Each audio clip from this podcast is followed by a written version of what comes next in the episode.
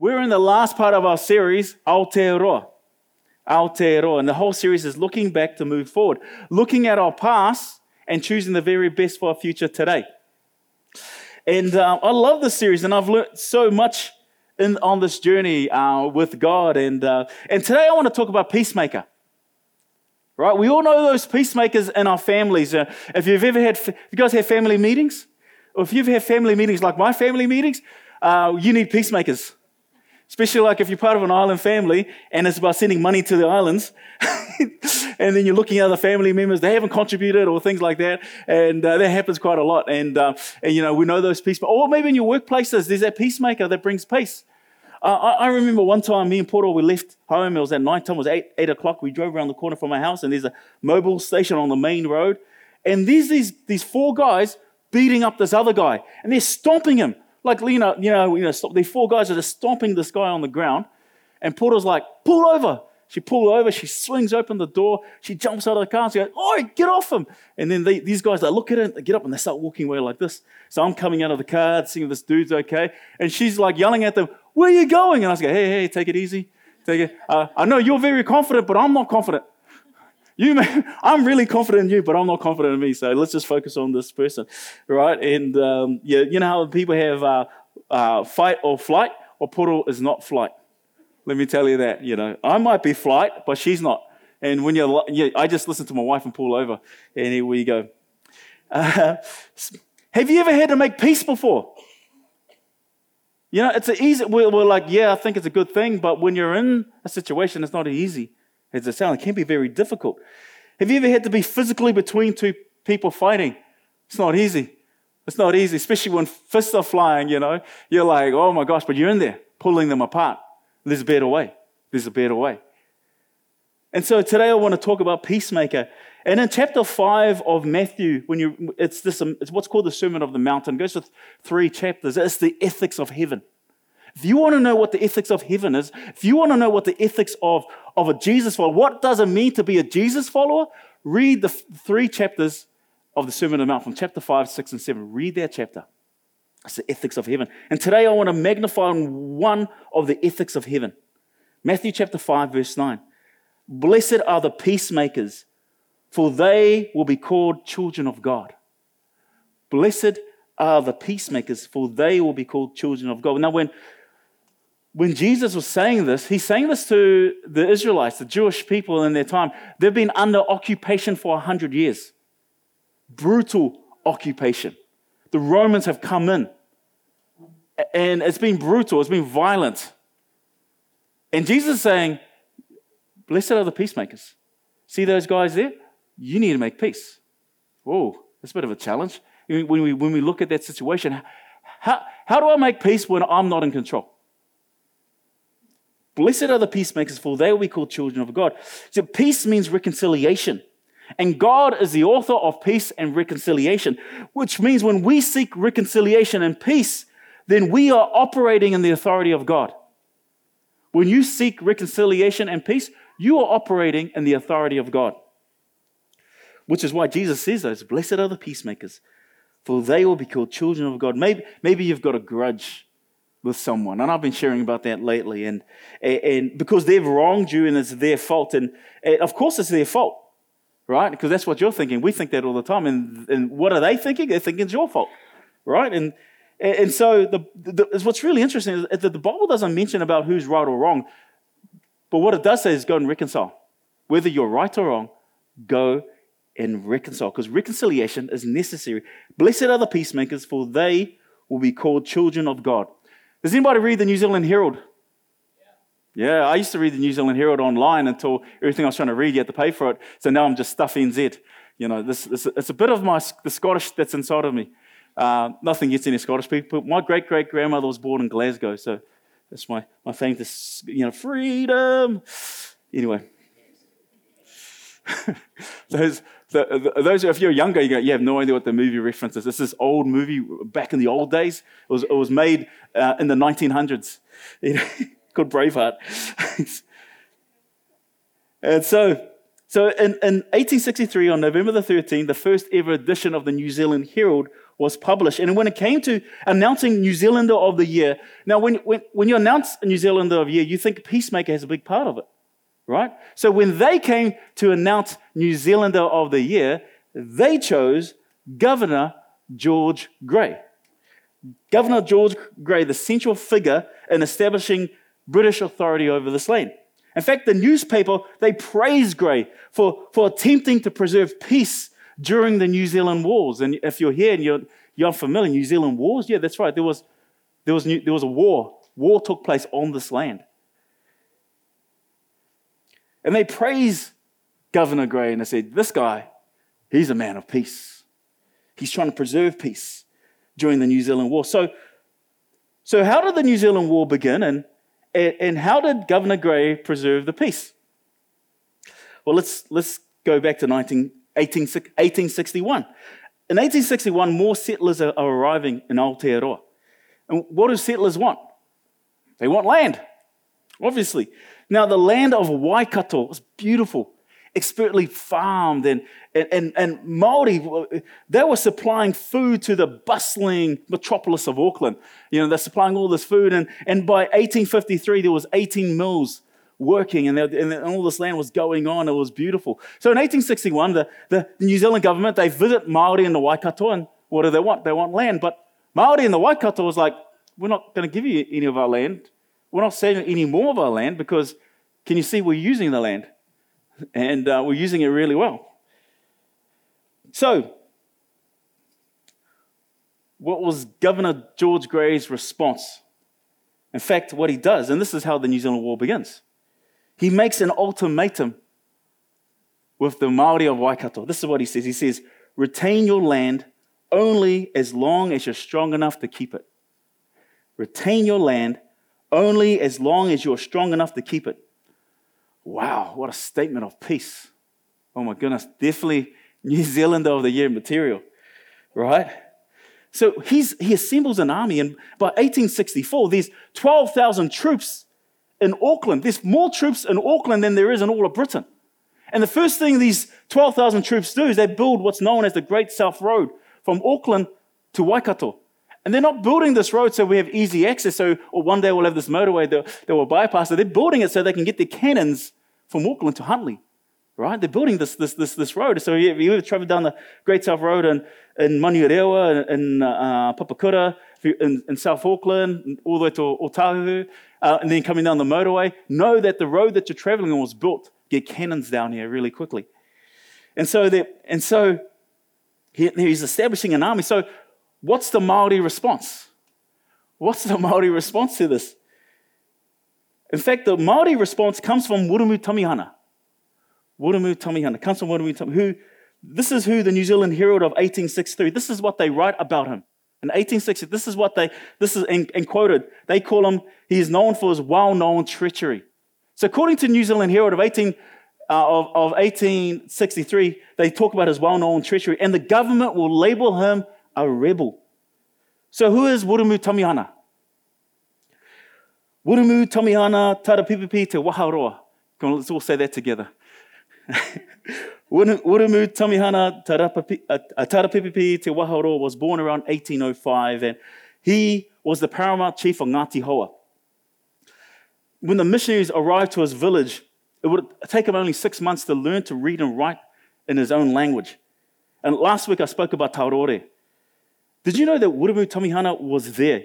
He places himself in the scene, in the village, when Ngākuku carries his slain daughter, Tarore, back to the village. If you missed that message, I encourage you to go back and listen to that. He's there, and Ngākuku calls out peace. Uh, you can imagine that Wiremu Tamihana would have been one of those warriors wanting to see that. But he writes that his karakia, his transformation, happened at that time. He writes it, and he writes in his letters. It happens. He's transformed. This warrior is transformed. The power of Jesus transforms this warrior into a peacemaker. Blessed are the peacemakers, for they will be called children of God. So much written, so much when you read history's leaders or writings of Wiremu Tamihana, it's incredible. There's so much written of his, the qualities of his intellect, his leadership, his courage, his eloquence, his di- diplomacy. In fact, his leadership and his efforts to abide by the ethics of heaven.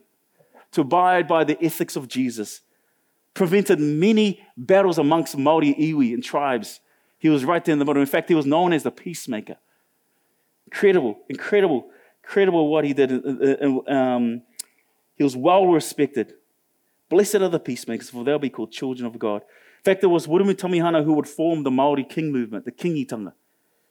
He had a vision that the Maori King movement and the Pākehā government will work together under the Queen to bring peace amongst this land, to share this land. What an incredible vision that he had for this land, to share this land together, that we can, we can work together. We can share this land. This is the vision that he had for this land. In fact, Wiremu Tamihana will spend two years going up and down the country um, championing the Kingitanga movement. And he, no, he was so successful, he, he unites all the tribes and he brings peace this is quite incredible of because you got to understand, you know, um, when we think about our tupuna, we're warring people, tribes all the way back to the Cook Islands or the right through the Pacific. We're, we're warring tribes. We're, you know, what do we tell me? Brings peace, unites them more, unites them more. In fact, in fact, this is what in his writings, this is what Wiremu Tamihana declares in his writings. He said, "We are all Christian." This is his writing. This is his words, not mine. This is not the Church Mission Society's writing. This is Wiremu Tamihana's writings. We are all Christian, 100%.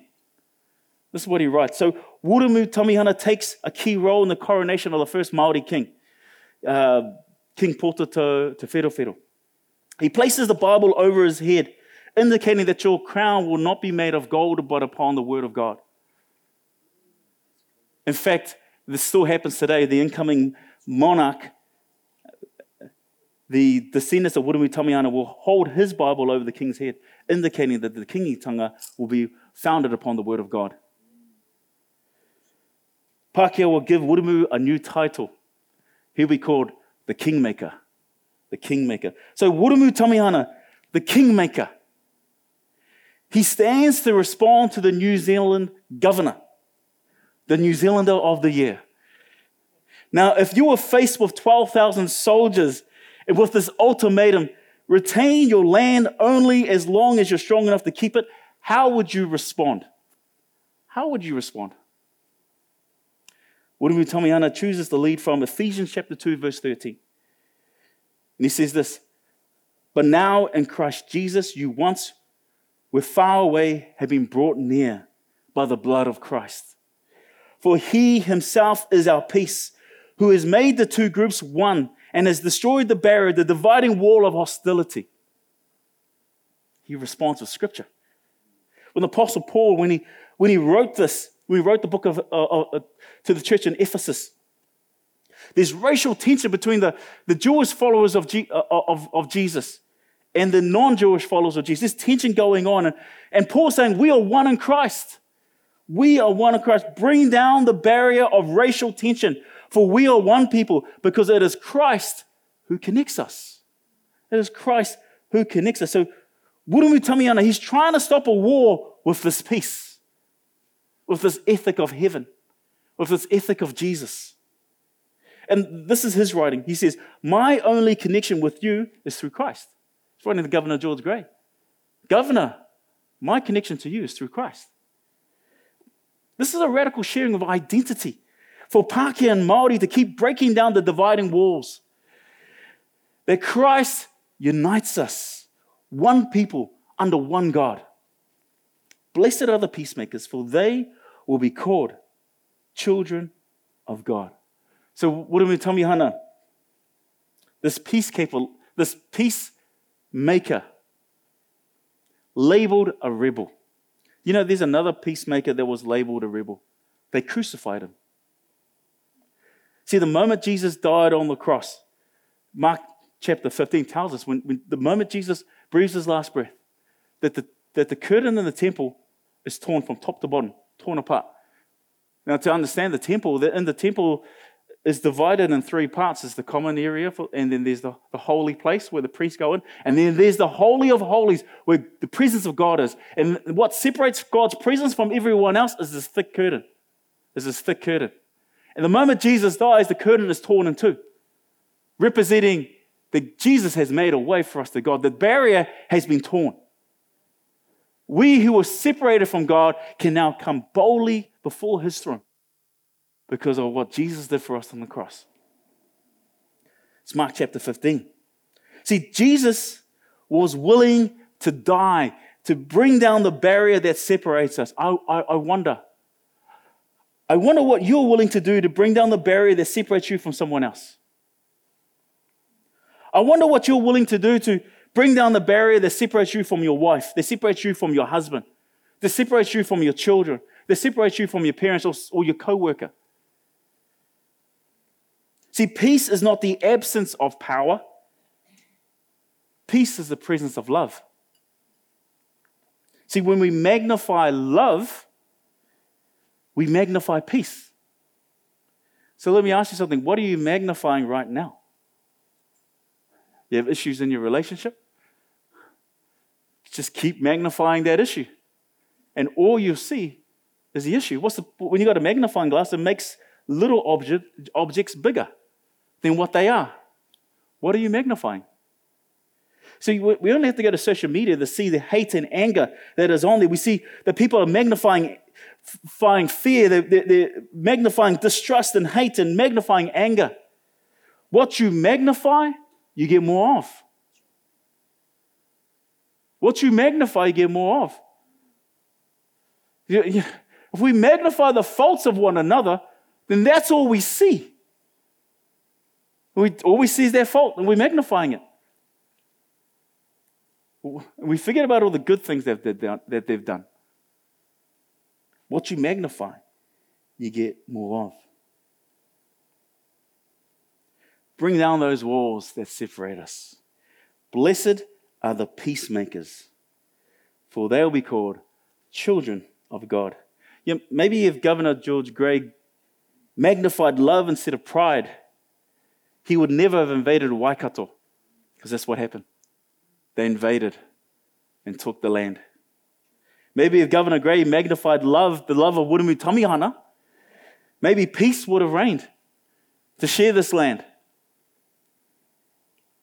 In 1995, the Crown apologized for the invasion of Waikato and the confiscation of 3.25 million acres of the most fertile land of Waikato and the Taranaki district.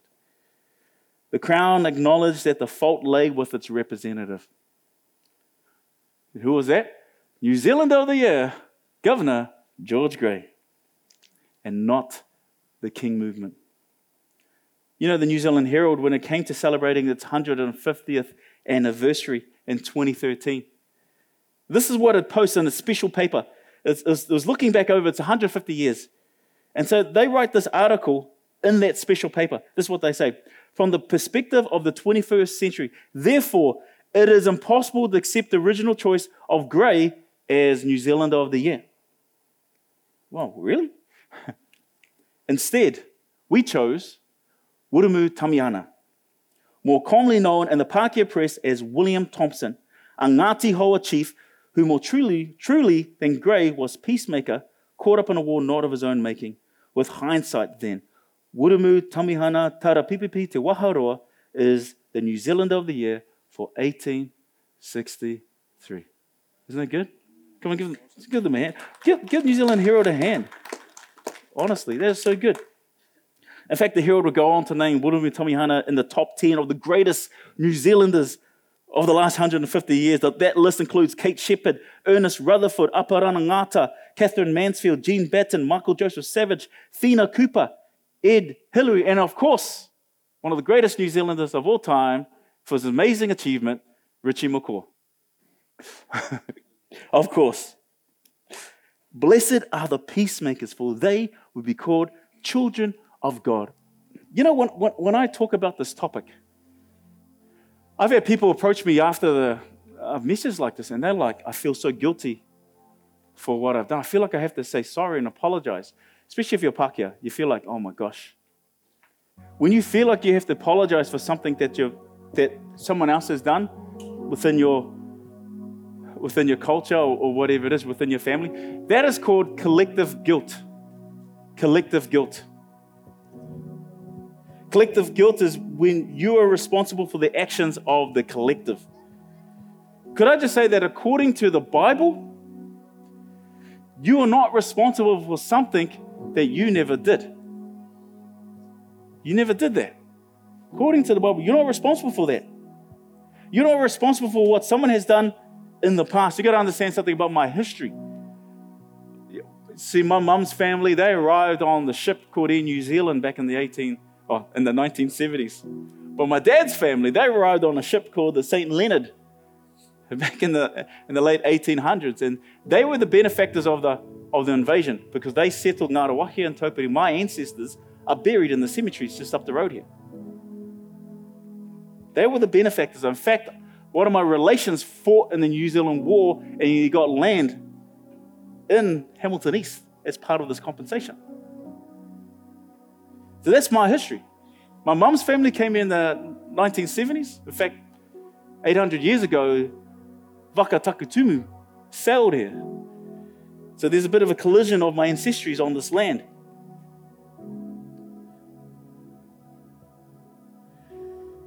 But according to scripture, you are not responsible for something that you never did. You are only responsible for what you've done. In fact, the sins of the father, we spoke about this many times and even, even this year.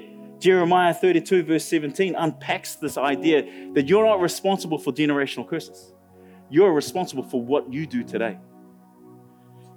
I love what Viktor Frankl wrote. If you don't know Viktor Frankl, Viktor Frankl was he was in the last concentration camp to be liberated by the Allies during World War II. His whole, he lost his whole family in the concentration camp. His mother was gassed to death. His brother was killed in the concentration camp. His dad was killed in the concentration camp. His wife was killed in the concentration camp. He survived it. He alone and his whole family survived.